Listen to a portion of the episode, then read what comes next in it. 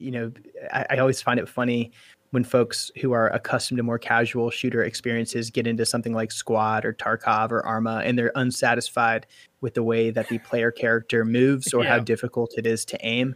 And I'm like, my brother in Christ, shooting guns is not easy. Uh, and and it's so it's such an interesting challenge for developers to overcome. Yeah. Like that balance between accessibility and snappy movement and quick aiming versus realism. And yeah. that's a difficult balance to strike. And, and, a lot of it is contingent upon the experience you want the player to have.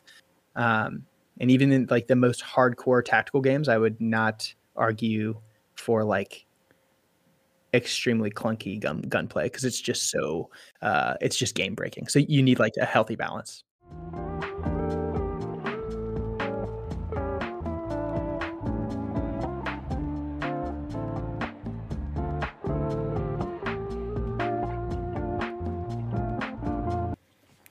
Welcome to Tarducks, a podcast for content creators to come on and share their stories, experience, and advice. And today I am super excited. I have Controlled Pairs. Welcome. What is going on? It is a pleasure to be here. Thank you so much for having me. I'm glad we finally linked up. Yes. We've been dodging each other for a little bit, so yes, I'm glad uh, glad it worked out. Yeah, awesome. All right, so what we do first to get things rolling, we just do three random questions to get the juices flowing. Are you ready? I am prepared. All right. So, as a little kid, what did you want to be when you grew up? A uh, a soldier. That oh, worked out. that did. Yes. All right. Favorite meal of the day?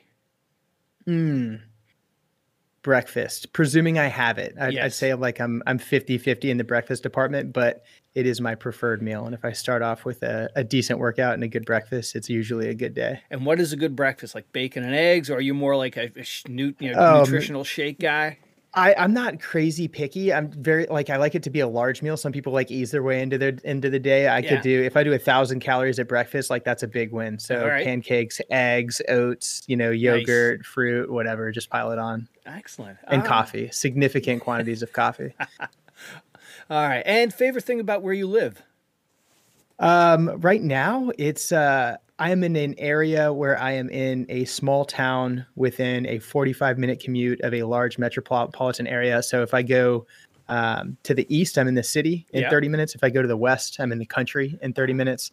Uh, so I have access to a ton of stuff. Nice. I can, you know, I've got a lot of firearm and hunting options close to me. I've got nightlife close to me. There's lots of stuff for my family and my kids to do. Uh, Excellent. Uh, so it's a pretty cool little spot. Awesome. All right. So I saw a tweet earlier today. You're out. You're you're you put a I guess a picture out. You're shooting some long guns. How was that? Oh, it was a blast. I um, I'm sure that's a rabbit hole we'll we'll explore to some degree, but um, I've always been a not as much a firearms collector, but I've shot guns my entire life. I grew up in uh, in central and the hill country of Texas. Um, hunted a lot when I was a kid. Joined the military later on. I've been around firearms my whole life. Yeah, I know that's a touchy subject for some folks in you know t- today's day and age, but it was a very normal part of my childhood and has been a part of my life. Yeah. Um, but recently, basically took one of my old deer rifles, upgraded it to a, a, precision rifle, and have been you know really kind of pushing it a little bit. We got out to about 650 yards at a buddy's farm nice. uh, over the weekend, and it is just it is dead on and driving tack. So that's a whole kind of new deal for me to explore. Is kind of that long range precision stuff. Um, starts adding some math to the trigger oh, pulling, which is a little takes me and everyone else out of their comfort zone a little bit, but mm-hmm.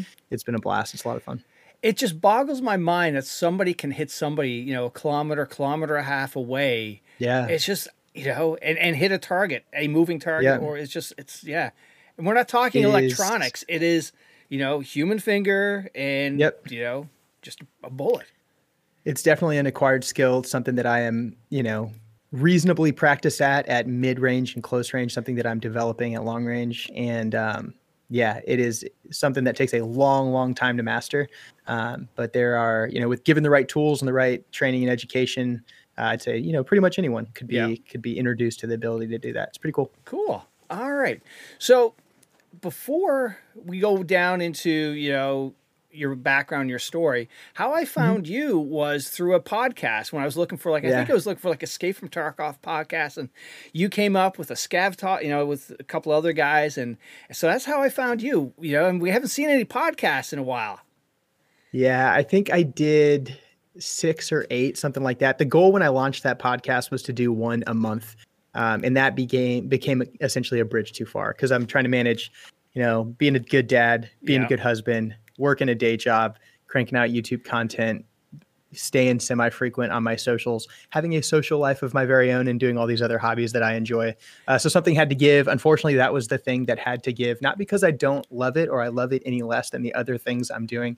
Um, but there was a uh, an input to output calculation that mm-hmm. occurred, and uh, a lot of people love the podcast. I got a ton yeah. of, uh, of positive, you know, feedback from it, and and I enjoy doing it because you don't get a chance to really sit down and have these in-depth, detailed conversations and really get to know folks and learn more about them. And I think podcasts and long form is the perfect format to do that, and it's hopefully something I will be able to return to, you know, within the year. Uh, is my goal. Awesome. Yeah, I, I, it's the the pods I listened to they were fantastic, but like you said, when you're balancing so much, you know your your YouTube content is fantastic, but it takes a lot. You know, even the little yeah. YouTube stuff I put, it just takes a lot of time, and I, you know, the stuff you have to do is is a lot more time consuming. It is. It is a heavy lift for sure. Um, it's something I'm passionate about and I love, and I think like all creators can relate to that. Like if you don't love it, you will never do it, or you won't do it with any regularity. And um, especially for me, like my road on YouTube was a long one. I mean, my YouTube channel is over 10 years old. Wow. I have not published to it regularly for 10 years, but yeah. I've had kind of spurts of a year or two on and off. Uh, and I have been posting regularly to it since like late 2018, okay. early 2019. Um, and you can't do anything with like sufficient uh, passion for that period of time to get any sort of traction unless you love it. So, uh, luckily, that is something I do love. Recently, I've kind of I've onboarded an editor which who does about fifty percent of my editing work, which has been a huge, huge help.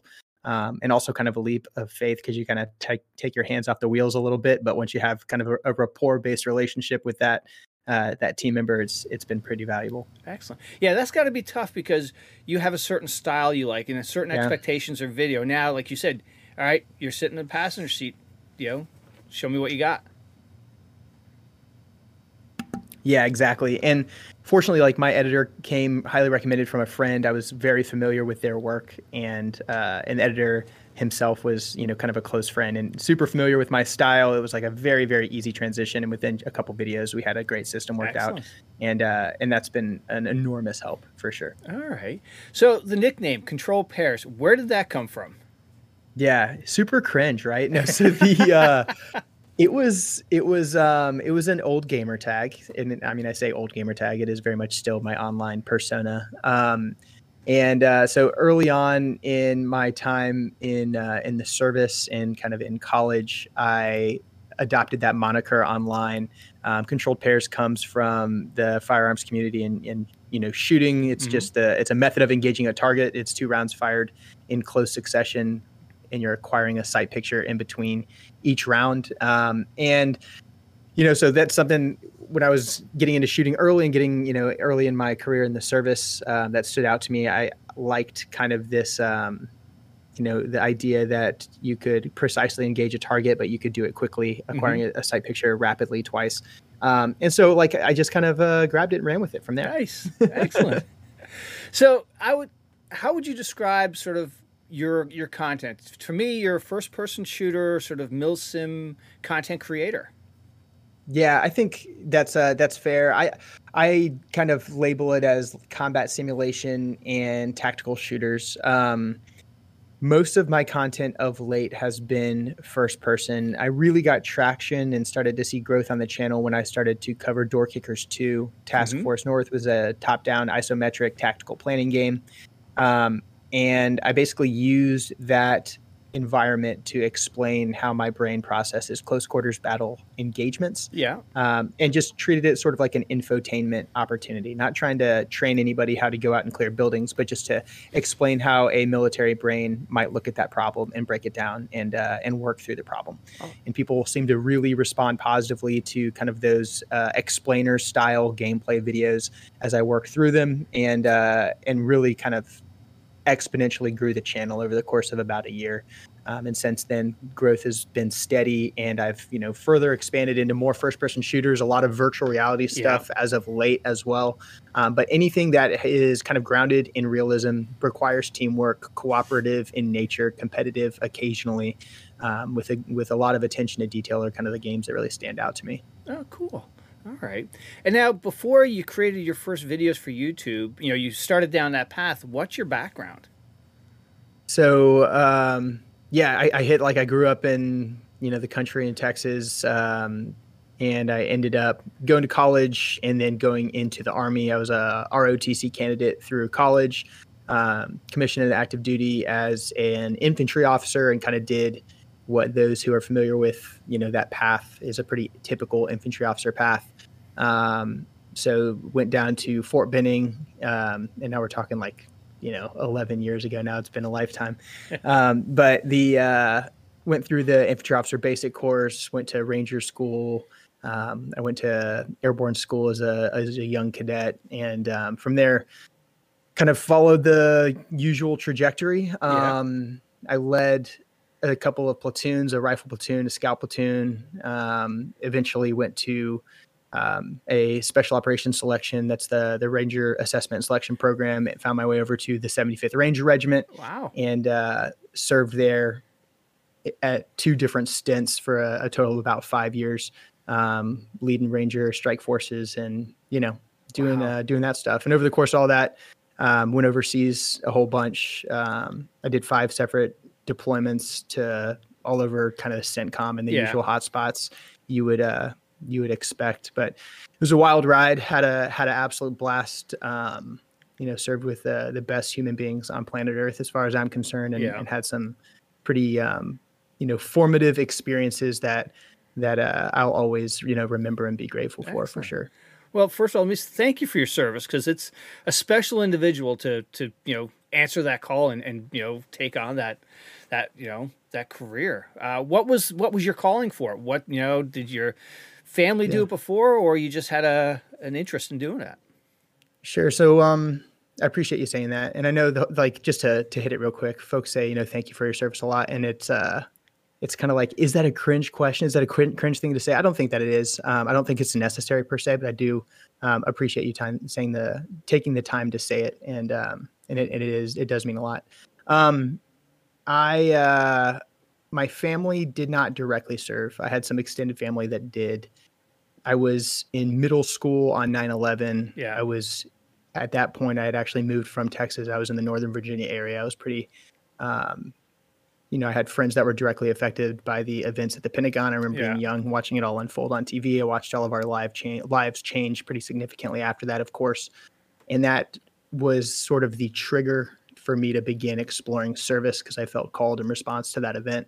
Um, you know, to to rise to the occasion. Yeah. because um, the nation was in need of volunteers, and I was approaching the time where it would be appropriate for me to volunteer. So um, that was really kind of the impetus for it, and uh, and that stayed true, you know, all the way through. Um, and it, as I, you know, I was leaving high school and, and deciding between college and just enlisting, um, I was tending towards enlisting my family based off, you know, my ability to get an ROTC scholarship and doing a decent job in high school encouraged me to go get a degree and go the officer route. So I did. Um, and at the time, I was, you know, thinking I might miss this thing, you know, like that boyish ad- adolescent fear that I might miss the fight, um, which in hindsight is is just so silly. But uh, but I think all young men are inclined, well, not all, but many young men are inclined to have that that drive or that desire.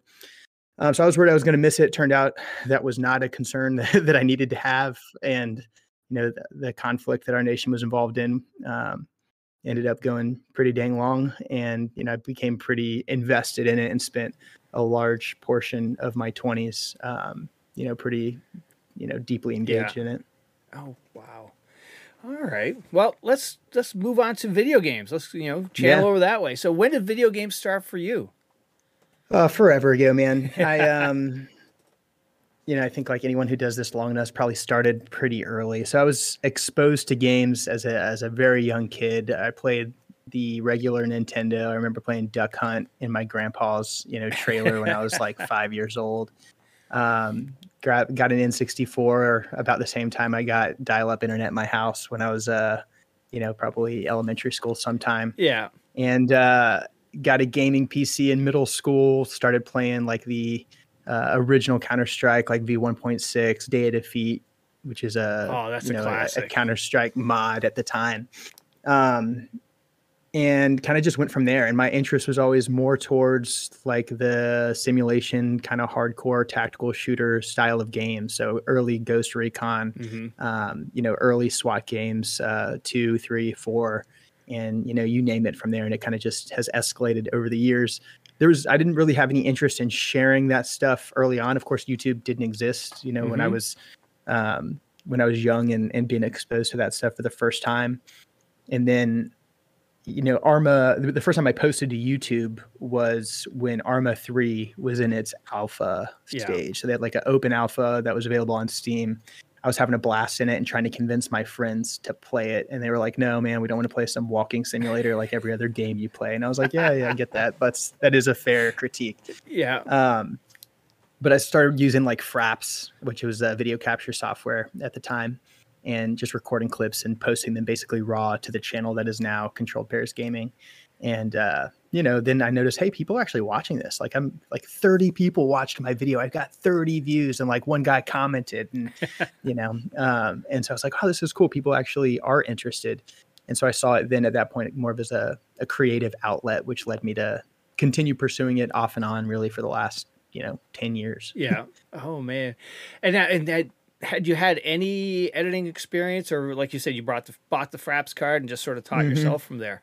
Yeah, it was all self taught, which I think is you know pretty common these days. Yeah, um, it was it was tough early on because there were no resources mm-hmm. um, to get you going, so it was really just trial and error. And I think probably for months i probably still had like that fraps uh, frame rate counter on the you know corner of my screen and because I, I, didn't want to purchase the, the actual software yeah um, but yeah all self-taught and um, i'm certainly still no expert but at least reasonably competent now i think what i do you know in six hours would take my editor one hour but we still get it done And now, over the years, what have some of the you know your favorite games that really stick out to you? Is like, yeah, that was you know those are top tier games for me. Yeah. Um, you know, specific to the ones that I've covered, the the first game that like I started covering a lot of was Postscriptum. I don't know if you're familiar, but a World War II tactical shooter made by OWI, same mm-hmm. folks that well made by Periscope Games, which ended up getting bought out by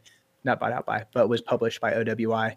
Um, and uh, it's squad in World War II, essentially. And I think I posted Postscriptum almost exclu- exclusively for like a year straight.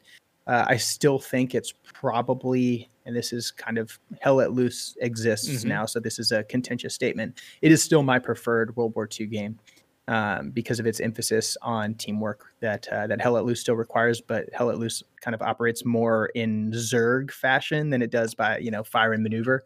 I think Postscriptum is much more of a fire and maneuver experience and does a great job illustrating that. So Postscriptum certainly stands out.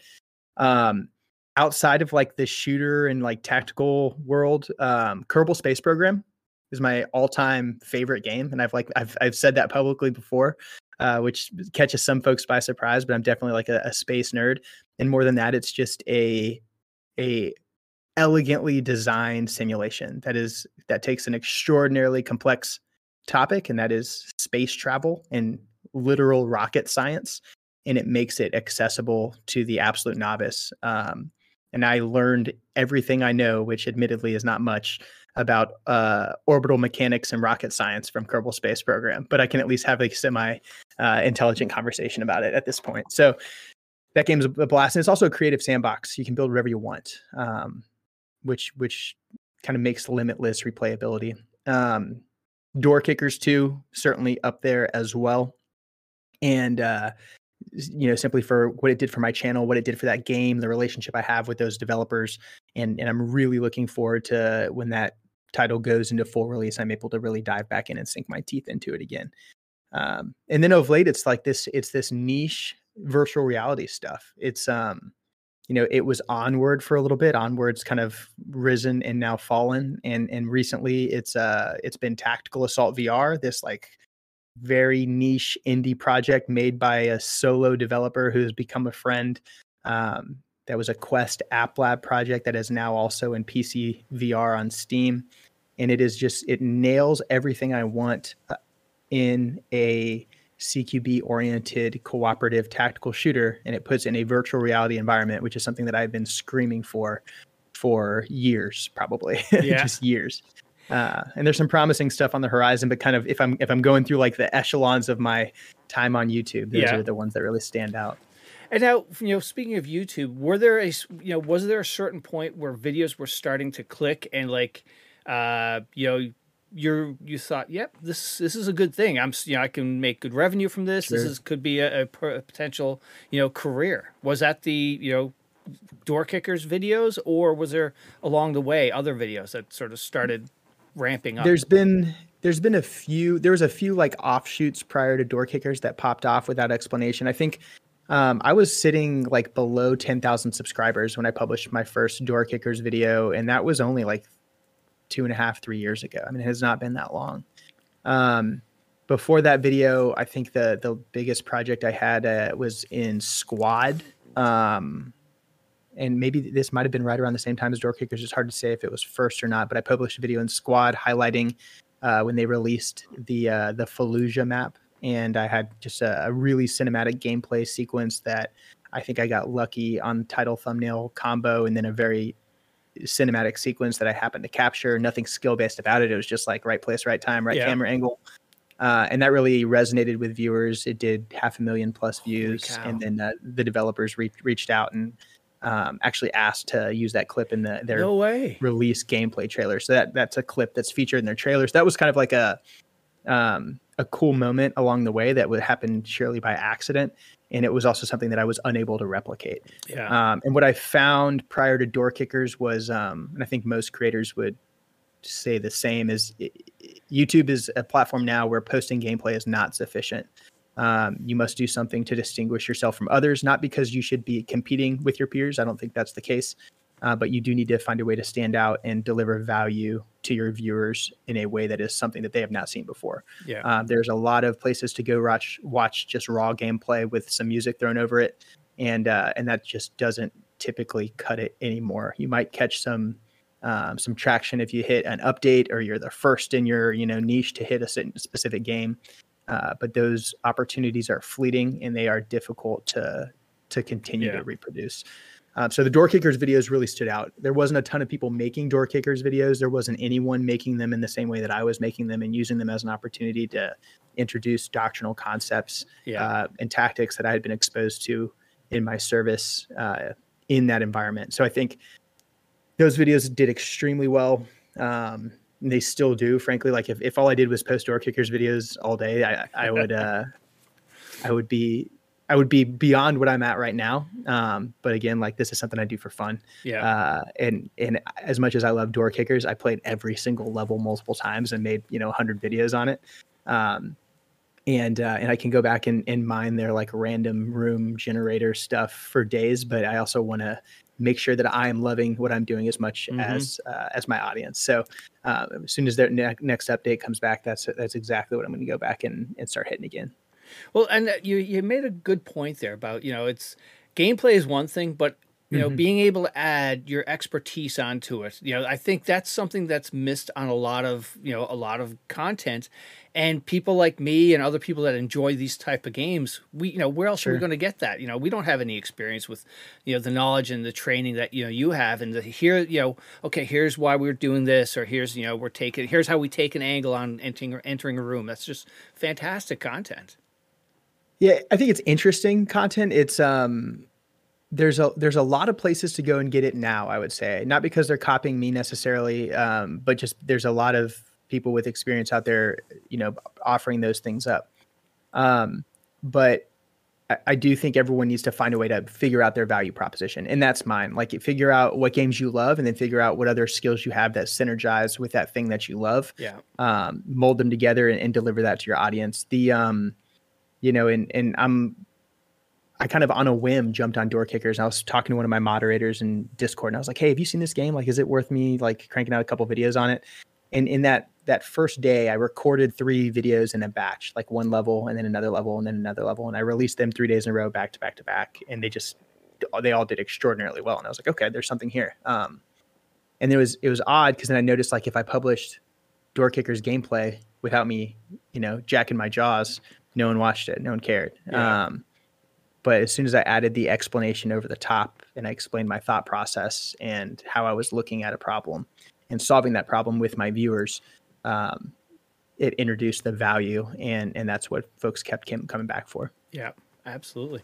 And now, you know, when that first video hit, where you're like, "Holy crap!" I, you know, is because, you know, you're thinking about half a million people, you know, have watched your video. That's you know crazy.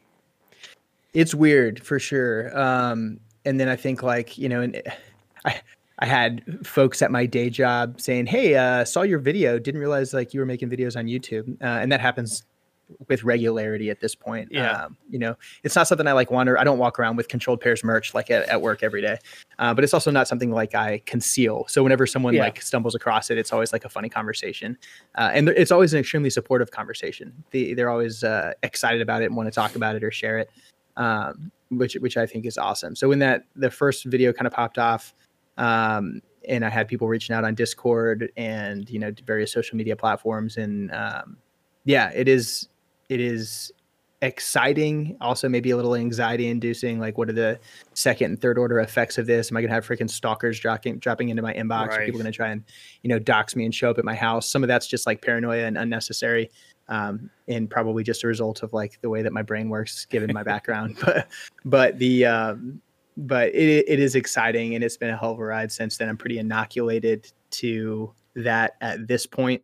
Um, most of you know many of my content creator friends are far more successful than i have been and uh, you know i admire them a great deal and uh, it's just so critical to like whatever notoriety you you get access to in the internet or elsewhere in life like just just be a good person. Like don't don't let that go to your head. You see egos pop up every once in a while and it's like mm-hmm. guys we're, we're playing video games on the internet and making videos for people like it's not uh you know, be proud of your accomplishments. Don't let it go to your go, right. don't let go to your head. Absolutely.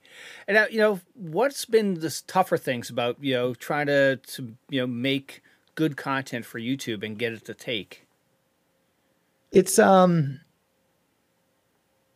Well, the God, everything is hard about it, frankly, and and it doesn't get easier. Like I think and it's funny, I, I follow Mr. Beast because we all do, and mm-hmm. that's what you do. If you make content, you follow Mr. Beast. Um, and he posted something on Twitter this week talking about the amount, not complaining about, but just um, sharing the amount of strain and pressure he is under having grown his business to the scale that it is at now being responsible for multitudes of employees and you know six figure revenue yeah. um, and the ad deals and everything else. And so and and he shared that he, despite all of that success he is still struggling constantly with title thumbnail video subject video pacing audience retention click through rate. Like we're all thinking about the same stuff. Yeah. um, and to a certain degree it's like one you just have to have a natural talent for it and if you don't have a natural talent for those things, you have to have an abundance of time to experiment and invest in it. Mm-hmm. I do not have a natural talent for it by any means, uh, nor do I have the time to invest in it. And so I end up doing a lot of experimenting, and where I see success, I try to double down on it. Yeah. Um, I've noticed, you know, really in the last six months, especially with the way that YouTube's search and discovery system works, that title and thumbnail matters more now than it ever has in the past. Um, I think that you know you hear a lot of people say our audience, you know, attention spans are like that of goldfish. I don't think that that is true. I think our audience expectations are sky high because mm-hmm. there is an abundance of extraordinarily high quality content that they could be watching instead of yours. Yeah. Um, so when when a, a viewer has the opportunity you know, to watch one of my videos or watch, you know, one of uh, my buddy Drewski's videos. Mm-hmm. Drewski is an extraordinarily talented storyteller and narrator and editor, and everything he makes is stunning visually and it's extraordinarily compelling. And so I have to, with everything I, you know, create, be like, all right, th- there is top tier stuff out here made by excellent people. What makes my content different or better or more worthy of their time. Yeah. Uh, and, and figuring out what that is and then crafting that piece of content and then telling them this is the one. And you tell them with the title and the thumbnail. Right. Uh, that's the biggest challenge. It's like figuring out what they want to watch and actually doing the hard work of crafting it in a way that it is consumable and watchable. And then figuring out what you call that thing and what's going to earn the click and you know what uh how you illustrate that click through the thumbnail. And uh, and it's it's a it's a terribly challenging uh, burden, but it is also pretty exciting and fun to to experiment with. Cool. How do you approach? You know, what is your sort of concept from you know sort of uh, concept to like and subscribe essentially what is your you know do you have an idea or do you play some you know play the door kickers like all right let me dig into this and make some videos from that or you know what's your workflow um for like gaming stuff or range stuff or just Both. all of it yeah all in general like do you have a typical Sure. workflow you go through when you you, know, you come up with an idea okay i'm going to make a video Yeah, I so I keep a running list of ideas on my phone in a notepad.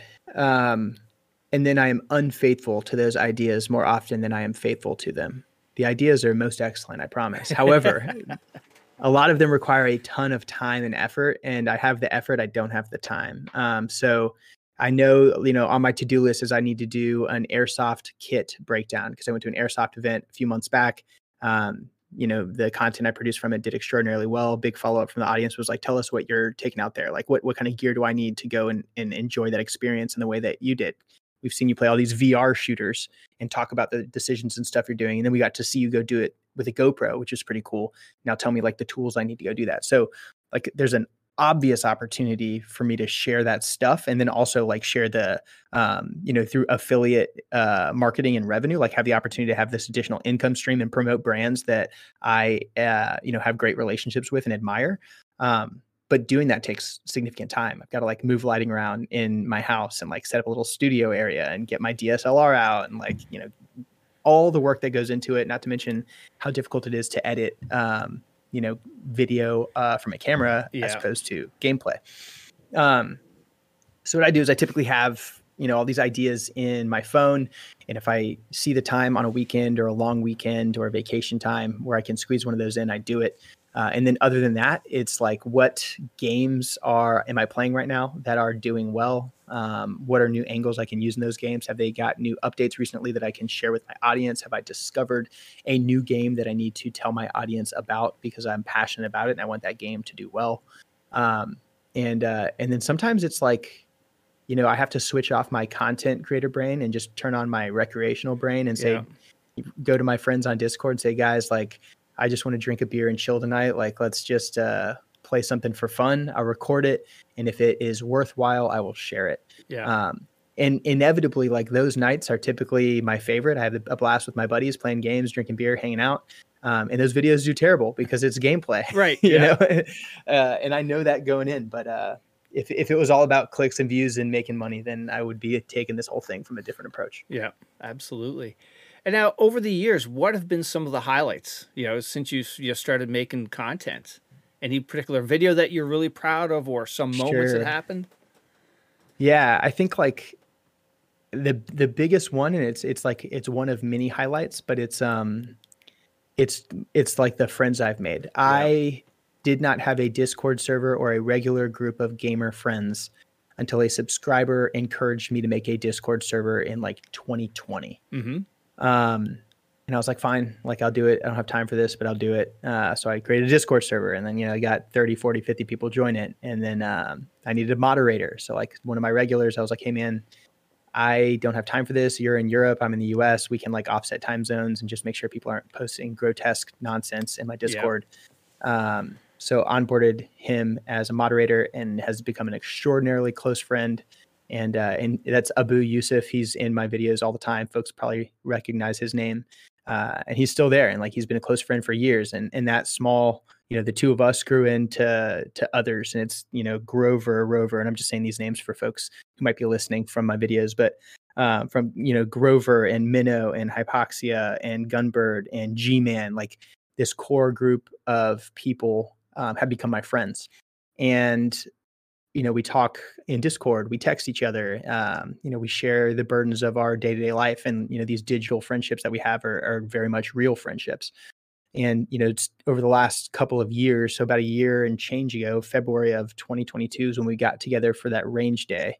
Um, and we made a, you know, kind of like a little um, docu mini doc thing about it. Um, and that was the first time we all got together. We couldn't bring Abu over from Europe, although we'll probably try to do that in the future.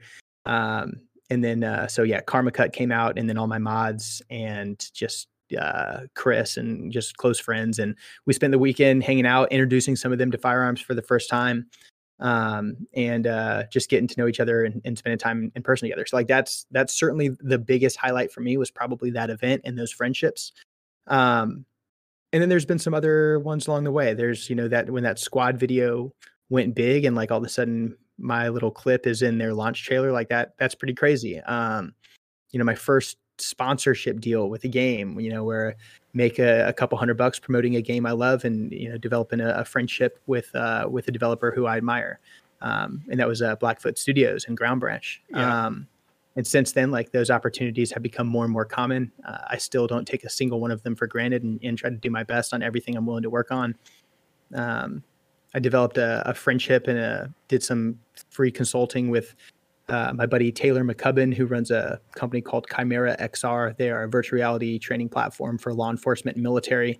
So it's kind of taken some of my expertise in the digital world and from my experience in the military, and uh, you know, providing that feedback to him on his product, so he can design a system that'll help keep cops and soldiers safe. Yeah, um, which is you know a relationship I'm proud to to have That's as well. Really cool. Um, and there's gosh there's been just a myriad of you know little things like that yeah. um, going to an airsoft event for the very first time and someone recognizing me like the first time you get spotted in public you yeah. know this was after i had revealed my face for the first time and uh, you know young kid who enjoys my youtube video asking me to you know sign his airsoft gun with a paint oh, marker shoot, like no way. it's like it's silly it's uh it's cheesy to an extent, but it's like it's flattering and it's fun. Exactly. And yeah. it makes you makes you feel that people are actually, you know, getting some value and enjoying the stuff that you're kind of pouring yourself into and working hard on. So yeah, yeah there's just a few.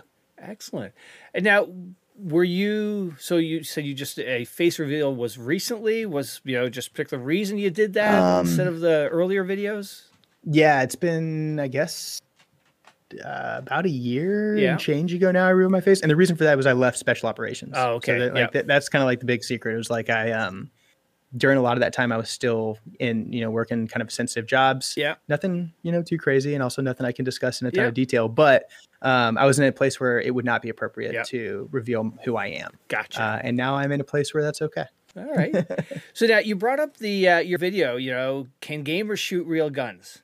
I yeah. love that video. First of all, when you see somebody who's never shot a real gun before, that smile, that grin is just yeah. like that that shit eating grin. It's like, oh my god, it's just yeah. so cool to see. I um I'm extremely proud of it. Like if you go back to like projects that stand out, I know that you kind of raised that question before. That video is probably the single, you know, the the single project that I am most proud of for sure because it represents all those friendships, um, it, it, was a, certainly like a, a, a, pretty significant achievement for my channel. Um, and it wasn't even on my channel. Like I moved it over to a second channel because guns and, you know, YouTube freaks out. Um, but despite that, like it still did a, a couple hundred thousand views on a channel that had like at the time, a couple hundred subscribers, um, which is pretty absurd, frankly. And, uh, and it opened up a ton of doors in the you know the firearms industry and that have you know I've been you know talking to different folks in that arena now as a result of that video. Um but yeah i it, what a cool opportunity just to bring friends together for the first time um introduce some new shooters to firearms for the first time uh, allow more intermediate and advanced shooters to kind of show off these firearms that they have built themselves. I say built themselves like people freak out like no they didn't like drill out a gun at their house. They like purchase the pieces and put them together. That's firearms collectors building firearms um, so it, extremely cool, something that I'm really, you know, passionate about. I'm certainly um, a Second Amendment advocate in that regard, and that was an awesome opportunity for outreach. Uh, I think games are an excellent avenue for outreach. I also think that we need positive role models in gaming, introducing young people to firearms for the first time. I aspire to be one of those people for sure. Um, I think there is a lot of ways to go go about firearms ownership, and I try to promote what I see as a responsible and safe means of going about firearms ownership. I think that individuals have a responsibility to be able to defend themselves and their community and their family, uh, and they need to have the tools and the requisite expertise and training to do that. So it's not enough to just you know go out and buy guns because guns are cool.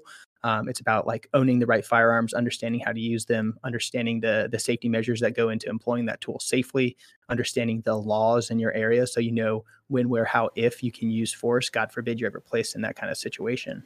Yeah. Um, and it's about you know getting the right kind of training to be able to use it. So, like those are things I'm extraordinarily passionate about. I'm lucky that I've, I've got you know even a little um, platform to be able to kind of share those thoughts and uh, and share them with my viewers, both on the gaming side and, and on the firearm side. Yeah. there's a lot of bleed over. Like there's a ton of of synergy yeah. uh, in like the the tactical shooter kind of space in the firearms community that I have found. What made you come up with the concept of it? Was it just you know you had these friends, you guys wanted to get together and, and sort of you yeah. know show them how to use guns?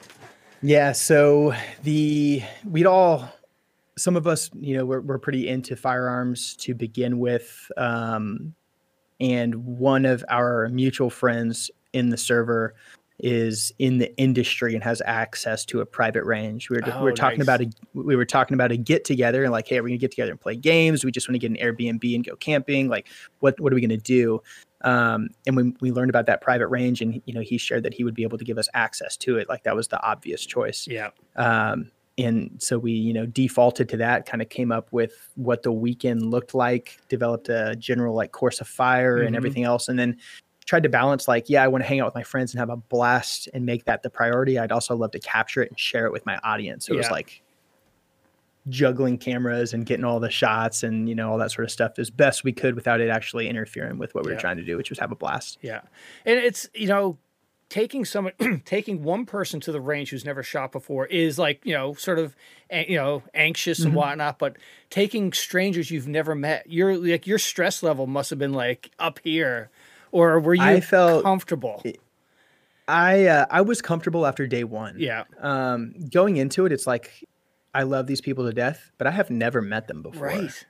Um and until we actually got together and and i uh, my i was immediately immediately at ease when we all like linked up at the airbnb the night before our first day at the range and it was just like nothing was awkward nothing had changed. Nice. like it was just like oh man it's so good to see you like big hugs and high fives yeah. and like you know just uh, all the good things um, but there's no doubt I felt responsible for it. Not only like did I want everyone to have a great time um, as sort of like the orchestrator, and um, you know, I, I, resourced quite a bit for it. Yeah. And then, um, but I also wanted to be safe and like yeah. everyone would have uh, an appreciation for what we were doing. So I was you know, I treated it like a day at the range, you know, uh, in the army, and like I did the full on like safety brief, eye pro, ear pro, gloves. Um, do you understand how to operate this weapon?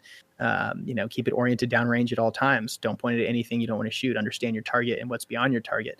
Uh, keep your finger off the trigger until you're prepared to fire the weapon. If you don't know how to use that weapon, someone who does is going to be standing next to you and introducing you to it the entire time. Um, and and so we approached it very deliberately, and it was the it was in my opinion the right way to do it. Yeah. Uh, you know you can show up and just like uh, shoot machine guns with zero experience and you'll probably be okay but i do not recommend it there's there's certainly a a best practice when yeah. it comes to introducing folks to firearms. And especially because that first experience is going to be a flashbulb memory for them. Mm-hmm. uh, and you want to demonstrate what right looks like the very first time so that every time they go to the range from then on out they're going to replicate those behaviors and the good habits that they observed and hopefully not the bad habits yeah. um, you know should you have done it incorrectly. I like that term that description flashbulb memory. That's a great a great way to describe those those you know those moments those events yeah, absolutely. And now you also added a whole nother level of coolness. You guys were shooting at night with some NVGs. yeah. And I, I, thought that was important for gamers, right? Because um, in all these games we play, there's nods mm-hmm. and there's lasers uh, and there's guns. Um, but that is a rare experience for civilians. And it shouldn't be. Um, yeah. You know, civilians can go buy nods, they can go buy body armor. Uh, and if you feel like you need those things, you should go buy them. Um, I have those things, and the uh, and, and it's just such a rare opportunity. So luckily, we had some of that equipment on hand. Um, obviously, I have a lot of experience operating under nods and shooting under nods, so it was really really cool to be able to to introduce the, that to them for the first time. And it was, you know, we weren't doing a live fire exercise. Yes. We were on a flat range, moving laterally and forward and backwards in a very controlled space. Um, but they got to shoot with IR lasers, overt lasers, white light, um, you know, we had uh, automatic, you know, we had machine guns, like fully automatic weapons uh, out there. And yeah, they got hands on a ton of different stuff. And we sort of worked our way up from like this is an AR-15, this yes. is a pistol, and then culminated with like this is a machine gun at nighttime. like, um, but it was cool. It was it was about as good as it gets for sure. Oh, absolutely. And now you know overall was everybody you know just like thrilled at the end of it. They're like, what a great weekend and. Yeah, I think like the dopamine levels were high yeah. across the board. Um, yeah, and there's like we took one group photo like right at the end of our last night at the range, and it's pitch dark out, and there's uh you know my truck's headlights are just like blasting on us. Yeah, like I got them all to sign one of our targets that was just like absolutely shredded, uh, and it was just big smiles. Um, and at that point, so Blue Drake showed up uh, on the first day, second day. Uh, so he ended up being out there. Karma Cut was out there. All the mods that I uh, shared, our range host and a couple of his buddies, in just like a, a, a pretty phenomenal crew. Yeah. It was cool. And often when you know somebody you know gets an AR for the first time and the weight of it is surprising. Mm-hmm. People don't realize how heavy you know. Yeah, these weapons are, and it's for gamers especially. They're like, "Holy crap!" And now you th- you add in like, can you imagine what it's like to run, maneuver, and yes, it's, it's yeah, it's a different. And thing. I think I encourage developers all the time to get hands on um, if they're creating first person shooters or any sort of tactical game. Um, we've invited developers out and you know provided demos and stuff like that before. Um, it's just so critically important to the creative process for for doing that because people just don't have an appreciation for it. I mean, you're holding a tool that is designed to contain a small explosion inches away from your face. So yes, it is heavy. It is made of hard metals, um, and it gets hot and smoky and has a smell to it when you pull the trigger. Um, and uh, and you know, I, I, always find it funny when folks who are accustomed to more casual shooter experiences get into something like Squad or Tarkov or Arma, and they're unsatisfied with the way that the player character moves or yeah. how difficult it is to aim. And I'm like, my brother in Christ shooting guns is not easy, uh, and and it's so it's such an interesting challenge for developers to overcome. Yeah, like that balance between accessibility and snappy movement and quick aiming versus realism, and yeah. that's a difficult balance to strike. And, and, a lot of it is contingent upon the experience you want the player to have. Um, and even in like the most hardcore tactical games, I would not argue for like extremely clunky gun gunplay because yeah. it's just so uh, it's just game breaking. So you need like a healthy balance. Yeah, and also the other aspect of that too with these games is you want a healthy balance of you know immersion and realism. You you know depending on yeah. the style, like if you're going for a true sim, then that's you know you really put the you know the the realism in, but for a lot of you know a lot of games that's they they miss it sometimes trying to balance that immersion with realism where they just take it over the top yeah. and it's like it loses loses what they're trying to do. 100% we see that in like the simulation industry as well. Um too much of a good thing is a bad thing as it turns out. And like if i model um you know if i accurately model stamina in Arma 3. We all know how punishing that feels, which is why virtually all Milsim groups either use a mod to change the way that stamina functions or they turn it off altogether. Yeah. Um, because walking at, you know, one kilometer per hour uh, on a 10 kilometer offset HLZ in, uh, infill is not an acceptable player experience. Right. Um, and there is certainly a balance between immersion and realism. Um, I keep coming back to Arma because it is the most obvious commercial simulation. Uh, but then you compare that to a game like Ready or Not, which nails immersion, the sound, the ambiance, yeah. um, you know, the sound design, especially the voiceover lines, um, the environmental effects, the suppression effects, the blood on screen, the debris in the air, the dust in the air, like that stuff just is incredible for immersion. Uh, and it, and you know, people call Ready or Not an extremely realistic game. Um, it's up there, but it is not a full on simulation. It is very much still a game. Mm-hmm. Uh, and the ballistics model is good, but it's not ARMA good. And you know the radio communications are all done for you, and there's not a comprehensive medical system in it yet. You know, like the ACE Interact model that we would see in ARMA. So uh, it does a pretty good job of balancing like the immersion factor and the realism factor, in my opinion. Yeah. And now, you know, we talked a little bit about, you know, VR. So VR is finally taken that step away from sort of novelty and and just you know those mm-hmm. sort of cake you know those just cookie cutter games where now we're really seeing it in industries. We're seeing it for you know sports training, whether it's tennis, hockey, things like that. Uh, yep. You know, I see it in the you know we're in the career I'm in, I'm in where they're doing like you know for factories. People are able to throw on a VR headset and model what it's like to okay to build this truck and how are yeah. you know positioning things and and now in you know in your world with you know training you know from a yeah. training aspect it's getting there and it's a viable tool yeah, hundred percent. The it is coming of age for certain. It's had plenty of missteps on the way. It has not been a clean process, uh, but we're finally seeing apps on mobile headsets that don't suck. Yeah. Um, and we're seeing PCVR become more affordable, and we're seeing more games coming to PCVR that are actually games yeah. rather than just a physics sandbox. Uh, the VR project I am, you know, currently most invested in is Tactical Assault VR, which we spoke to earlier briefly. The one I am most excited about um, is a game called Geronimo, being made by a yeah. pair of developers, um, which is a, a, direct action special operations, you know, tactical shooter, first person kind of simulation experience. They're very much going for the ground branch style vibe in a virtual reality environment. It looks extremely promising. I've been uh, tied in with those developers closely since they announced, um, and they've been just so respe- receptive to feedback. Uh, to the point where like we're making recommendations in our little private chat and we're seeing them implemented nice. in days. I mean, it's it's pretty insane. So I'm, I'm extremely excited to see that thing come to fruition. Yeah, the one that caught my attention recently is one that I think you got invited down to Florida for. Oh yeah, yeah, Ghost yeah, yeah. That thing looks really cool. Yeah, and going back to like the the major highlights in my nerd life, like that's definitely up there too. Um, so Ghost of Tabor is an extraction shooter in VR, cross-platform on the Quest on PC VR, and come into PS VR two. I think that's the right like, yes sequence of letters yep. and numbers um, later this year, and it is uh, it's I mean it's Tarkov in VR, yeah, uh, and it is it is a freaking blast. Um, they the developers invited my wife and I down to Orlando at Full Sail University for their launch party. Uh, got a chance to do an interview down there, hang out with the developer, had dinner with the CEO.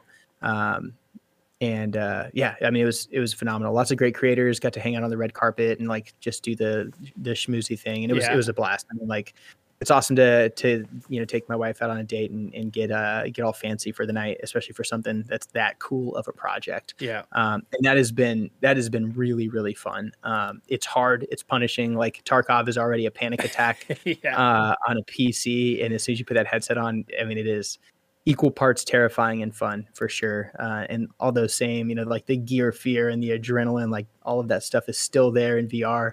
Uh, the maps are like ex- surprisingly large and complex for VR. Um, the uh, it, it, adds a whole new element in player interaction when you can actually like see their hands and their body language and talk to them. Yeah. Um, you know, I shared a video where I was uh, betrayed basically on extract. So like me and a buddy bumped into a random, um, looted and hung out together for the whole match. He seemed very friendly. We're moving to extract. My buddy extracts right in front of me. I'm, I'm like five seconds behind him. Walk into the extract. And all of a sudden, this guy who we'd been friends with for 15 minutes started shooting me in the back. Luckily, I had plates on and I was able to like turn around, draw, and mag dump him before he killed me. Yeah. And I managed to take his stuff and leave. Uh, and it was wild playing it back because then we noticed like this guy's body language was sketchy the entire time. No like way. he was not he was putting me in front of him. He was walking behind me. He yeah. stayed in my periphery. Um, you know, he was uh, trying to distract us by faking conversations with people that weren't actually there. Oh shoot. Uh, it was it was wild. So yeah, it's it's a amazing experience if you've got a, a PC VR headset, especially it's worth the investment. Yeah. And now let me ask you this. So, you know, being a soldier, playing mm-hmm. that game, did your heart rate get elevated playing that game? Were you like, holy cow? Or was it just like, oh, it was a fun experience? Yeah, no, I, I certainly get excited still. Um, I also want to, like, I'm eager for that to happen, yeah. and it's not something I fight.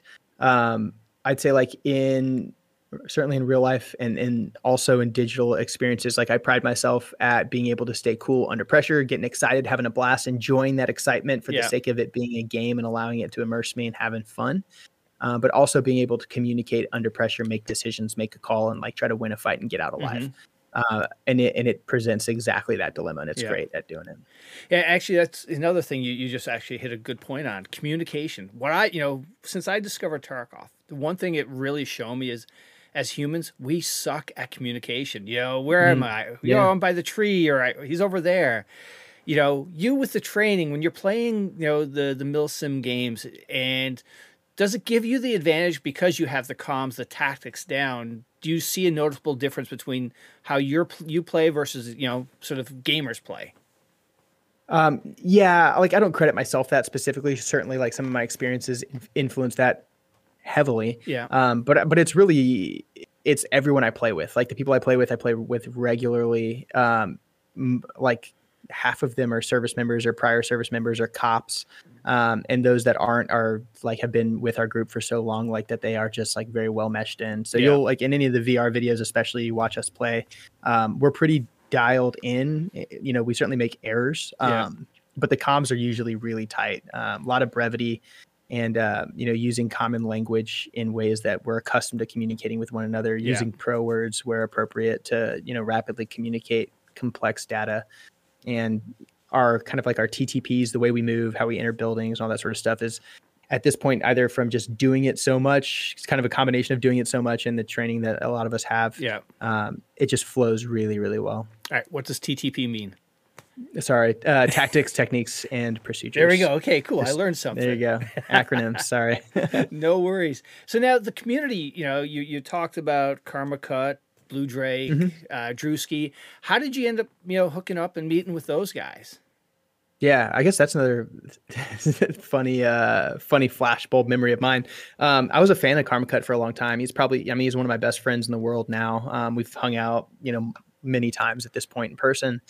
Um, and I was a fan of his, and then I ended up in a game of squad with him, and was like kind of starstruck that I, he would allow a peasant like me to share a squad with him on the internet.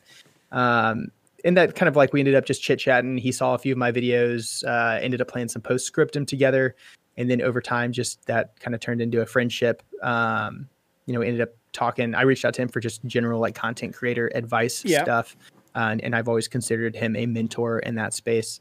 Uh, and since then, we've collaborated just on a on a ton of stuff. Um, you know, he's put together what what I consider to be you know the most authentic representation of of a direct action raids in a game that I've ever seen uh, with his um, COG operations group, uh, Milsim, that works in Arma three, and you know I kind of showed him how an op board works and uh, you know helped him put together like his brief and um, helped him with some mission design stuff and you know different kit selections and things like that. Yeah. Um, so you know if i if i'm able to help him in those ways that's fantastic. He's always there if you know we've sat down and gone through my analytics and looked at you know why is my channel doing good? Why is it doing bad? Um, and it's just been an awesome friendship. Got tied in with blue uh, blue drake kind of through Karma Cut, kind of because like I made videos about him a long time ago that were kind of memey and funny. Yeah. Uh, and we laugh about it, you know, now. Uh, he and I linked up down at a conference in Florida a few years back. Um, and that was the first time I'd met him. And then, of course, saw him again at the range day. We keep in touch, you know, every once in a while. But um, there's not a ton of us, you know, there's not, there's right. only so many folks in the, in the niche. And I think everyone kind of knows everyone to some degree. Um, I, have been just extraordinarily fortunate, especially because most of these guys are just phenomenal human beings. Um, you know, getting to play with Drewski or um, or Wolfpack, who does a lot of uh, sub sims and uh, air combat sims. Okay. Um, friendly Nikolai, who was around for a long time, who needs to come back. I haven't seen him in a while. Um, and just yeah, it's it's been it's been wild, Excellent. especially just you know, like going back to just the trend of people. Like so much of this has just ended up being about meeting awesome people and having these friendships that I have no doubt will last a lifetime. Yeah. And you know something to, to sort of spin into this. So I've I've had Deadly Slob on and Markstrom, and uh, you know they're part of the Marks marksman team, which you know Deadly was talking about. You know when you're in this field, you know having peers that you can bounce ideas off or just vent yep. to is so important because people outside that circle they have no clue what content creators go through some of the struggles and you know the the brain fart sure. you run into so for you to have you know those peers it's got to be you know a good a good thing to have yeah it's it is it is very healthy um because you, you certainly share the frustrations you also share stuff you're excited about uh, like I'm sure he'll appreciate me saying this. Karma cut like uh, just 30 minutes before we got on here, sent me like a 10 second clip um, with just like a simple little caption. Uh, that I've no doubt will appear in his next video of um, a them basically one of his cog operators surprising another player with a machine gun at point blank range in, in Arma, which is like extraordinarily difficult to do. And I can't wait to wait to see like the context of it. So like it's cool to see stuff like that where people are really excited about something. They just need yeah. to share it with friends like right away. Um, and you know, like I, like Blue Drake and I have talked about dad stuff. Like, yeah. hey, we have kids similar age. Like, we're dealing with this. What, what did you do? You know, so whether it's like life stuff, nerd stuff, content stuff, there's always a, a it's good to have peers for yeah, sure. Absolutely. And now something I've you know, any plans on streaming? Any live streaming, or you really just stick to the sort of so YouTube I, I've done some streaming. I love the interaction with the audience. It's a job. Yeah. Like streaming is a job. You have to have a schedule. I have to show up. I've got to do it for a certain amount of time. I have two young kids in my house. I have a day job. I've if I was to start streaming, I would do none of the other stuff that I'm yeah. juggling. So as much as I would love to do that, I think it would detract from all the things that I put more value in. Yeah, absolutely. And now from a content creation side, we talked about Drewski, Karma Cuts, uh, Blue Drake. Any anybody flying under the radar that you you know people should check out? Yeah, so um, friends of mine, especially, so G Man, who's one of my mods, has a, he's like the comedic relief in all my videos, but he's also a stellar individual. Um, but he's freaking hilarious. He has his own channel um, that is a that is growing and doing well. He recently got monetized, which was a big win for him. Um, the Butter Anvil, who also hangs out in my Discord quite a bit, is uh, is worth looking up. He does phenomenal hot takes and analysis in the space um, that is without pretense and uninfluenced by the opinions of others. So sometimes his hot takes are extraordinarily contentious, and some mm-hmm. sometimes they'll provide a perspective that you probably have not considered. Uh, but he's extremely analytical and intelligent and articulate, and explains his position well and does it in a compelling manner. Uh, so those are the two that pop up. All right, uh, you know, kind of like top of mind. Cool. Uh, any games you're looking forward to getting your hands on and and you know playing? Yeah, so Geronimo is definitely like top of my list um, right now. I'd say like some close seconds. Um, I'm looking forward to the Door Kickers full release. Haven't heard from them in a little bit, so I'm excited to know when version 1.0 of that game finally launches and what new features are included in it. Um, and then kind of like not a game but a feature. Um, so if you follow Flat2VR at all on Twitter, Praydog has been working on a VR mod that works with like everything. It's not actually everything, but it feels like everything. Yeah. So he's proved that his VR mod works with Squad oh, recently. Wow. Um, the in this same group of folks has already done like uh, they did uh, Half Life into VR. Mm-hmm. Uh, there's word of uh, a version of Ready or Not that may make its way to VR. So like that that a a, a mod like that, if the mm-hmm. integration mm-hmm. works well, could take all these experiences we know and love and make them accessible oh, in virtual yeah. reality, which I think would have a profound impact uh, in the space. Yeah, absolutely. Cool. All right. So now you know when you're not making contents, you know what you know you're being a dad working full time. Yeah. What do you do to relax? You know, end of the night, are you throwing on some TV? Or are you just like listening to music and hanging with the wife. Oh man, I'm trying to like think if I do relax if that happens. Um, no, like all my friends, you know, real world and, and in Discord are constantly wondering when I sleep, uh, and I ask myself that question sometimes. um, I, it's tough. So I'll give you two answers. Like the first answer is, is I am at peace when I'm doing things that I love, mm-hmm. and so I love content and if I pour myself into it entirely, that is relaxing. It is satisfying. It is enjoyable. I like the editing process. I like designing thumbnails. I like thinking of titles. I like recording videos with my friends and making something and putting it out there for the world. I find that process relaxing, but there's no doubt that it's still work to a certain degree. Yeah. Um, and uh, and and then the second half and the rest of my life is consumed. Um, I, I'm I'm in I'm doing some grad school stuff right now. I'm doing a day job right now. I'm doing the dad stuff, the husband stuff. Um, so I'm I'm extraordinarily busy. But but I'd say spending like quality one-on-one time with my wife specifically um, is extraordinarily it, like that is my place of peace. And I yeah. always cut out several nights a week where it's like you know, I'm not going to work on anything. We're just going to hang out. We're going to watch a show. We're going to watch a movie. Uh, or we'll turn the TV off and we'll just talk. Um, and I think that that's really, really important to invest in. And you know, I almost included my kids there, but there's nothing relaxing about that. Not at this age. Um, I I love my kids with all my heart, and they are the most important thing in my life, hands down. Um, but they are not relaxing. They are a lot of other amazing things, but yeah. they are not relaxing. Absolutely. So, any uh, any plans or you know goals you're looking forward to to knocking out this year? The uh, yeah, all of them. no, the, I've got there, I've got another uh, kind of a, a, big family transition point coming up that I've got to get through. Yeah, uh, finishing up this chunk of grad school is certainly top of mind right now. On the content front, um, I've I set some goals that I, I hold myself accountable to, and there's some stuff in the shooting space, the fitness space, the academic space, uh, and then like the personal space. Yeah. Um, on the content creator side, like I set a revenue goal for myself. Um, not because money matters as much as a goal about money yeah. would indicate, but because it keeps me on track and centered. Uh, and the income I make from you know doing the content creator stuff does help my family. Uh, it doesn't get us rich by any stretch, but like it de- absolutely does take some pressure off, and it and it Good. means a lot to to my family. So being able to hit those goals does a lot at home. Um, and uh, yeah. Excellent. So, but if you want to, if you want to hold me accountable for my goals, I always like I make it an annual habit of pinning it to my Twitter so people remind me not to be a piece of shit every few weeks. well, hey, you survived the podcast, and I thank you so much for doing this. But before I let you go, though, it's, you you've got to shout out somebody who you think has a good story that could, you know, would uh, come on and, and talk about themselves. Oh man, I think Karma Cut's the guy. I All really right. do. He's he is a fan of podcasts. I will make him listen to this one. He has come on my podcast before. Yeah. Um, he is a joy to listen to, and and I think that you pose a lot of really good questions uh, that he would be well equipped to answer, and uh, and your your listeners and your viewers would get a lot out of. Awesome. All right. Well, there we go. Karma Cut's coming on. There we go. We'll make All it happen. Well, thank you so much for doing this, and uh, look forward to talking to you again soon.